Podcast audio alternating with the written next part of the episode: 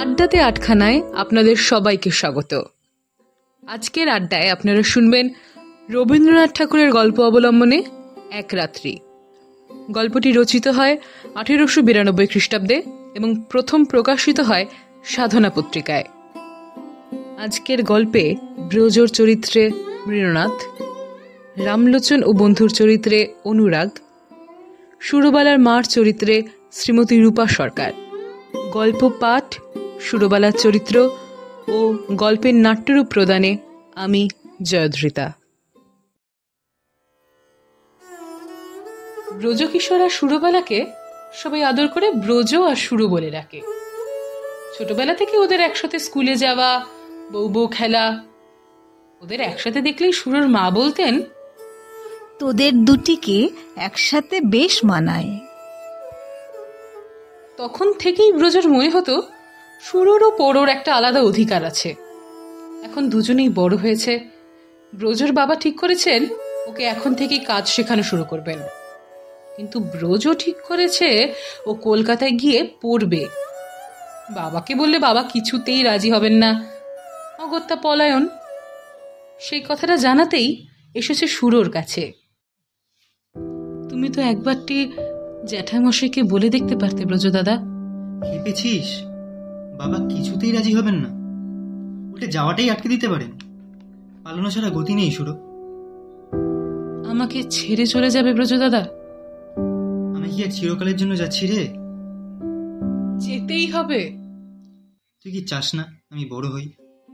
এরপর একদিন পরিকল্পনা মতো কলকাতায় পাঠরত পাড়ার এক দাদার সাহায্য নিয়ে কলকাতার পথ ধরল ব্রজ কিছুদিন থাকল সেই দাদার বাড়ি। ভর্তি হলো কলেজে। কলেজে পড়াশোনার পাশাপাশি যোগ দিল সভা সমিতিতে।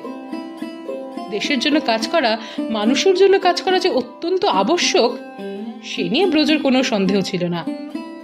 সে মনোযোগ দিয়ে কর্তৃপক্ষের বক্তৃতা শুনত, চাঁদা তুলত, বিজ্ঞাপন বিলি করত আর দিন শেষে বন্ধুর সাথে সুখ দুঃখের গল্প করতে করতে বাড়ি ফিরে আসতো। তোমার বাড়ির খবর সব ভালো তো? হ্যাঁ গো ভাইয়া ভালোই। তোমার? এমনিতে সব ভালোই তবে মায়ের শরীরটা বেশ খারাপ এই রুটিন মেনেই চলছিল ব্রজের জীবন। এর মধ্যে একদিন ঘরে এসে সে দেখল ওর জন্য চিঠি এসেছে। ওর বাবা ও সুরোর বাবা মিলে ঠিক করেছেন ওদের বিয়ে দেবেন।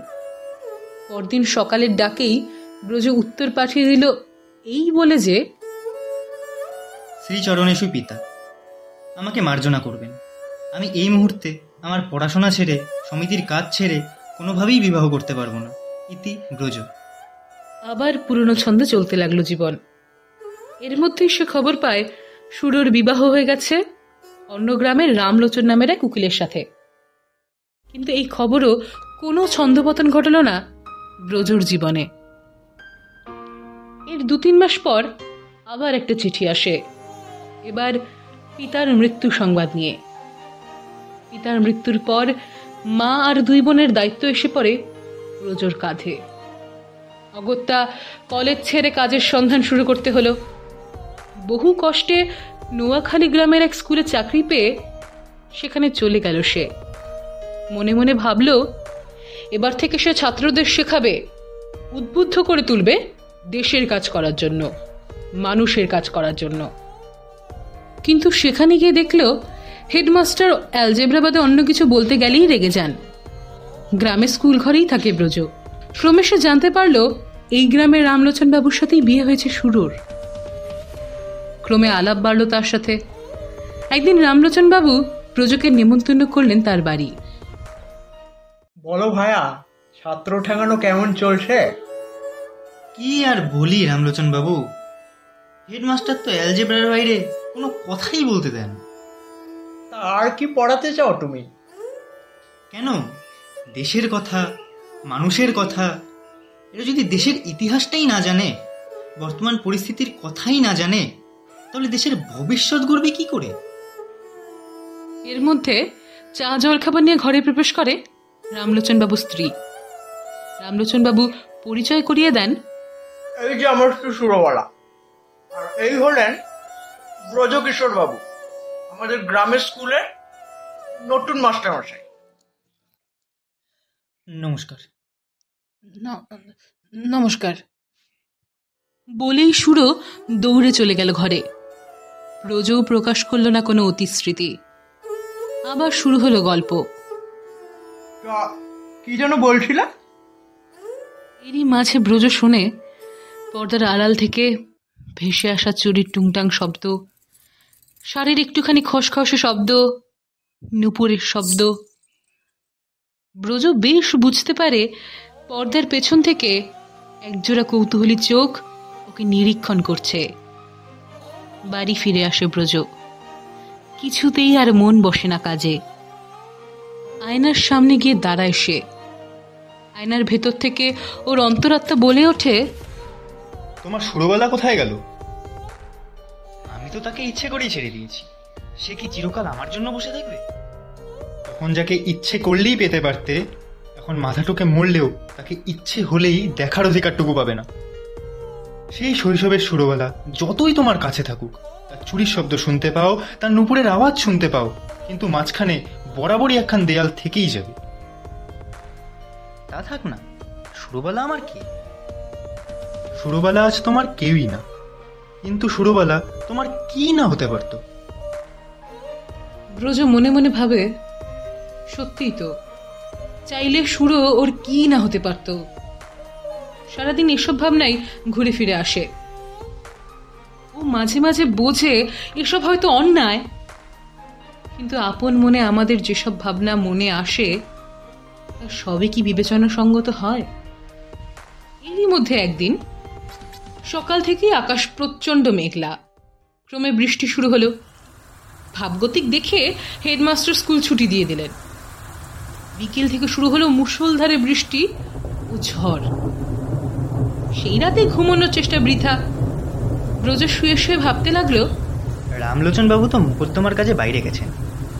শুরু নিশ্চয়ই একা আছে। আচ্ছা তাহলে কি ওকে স্কুল ঘরে এনে রাখব?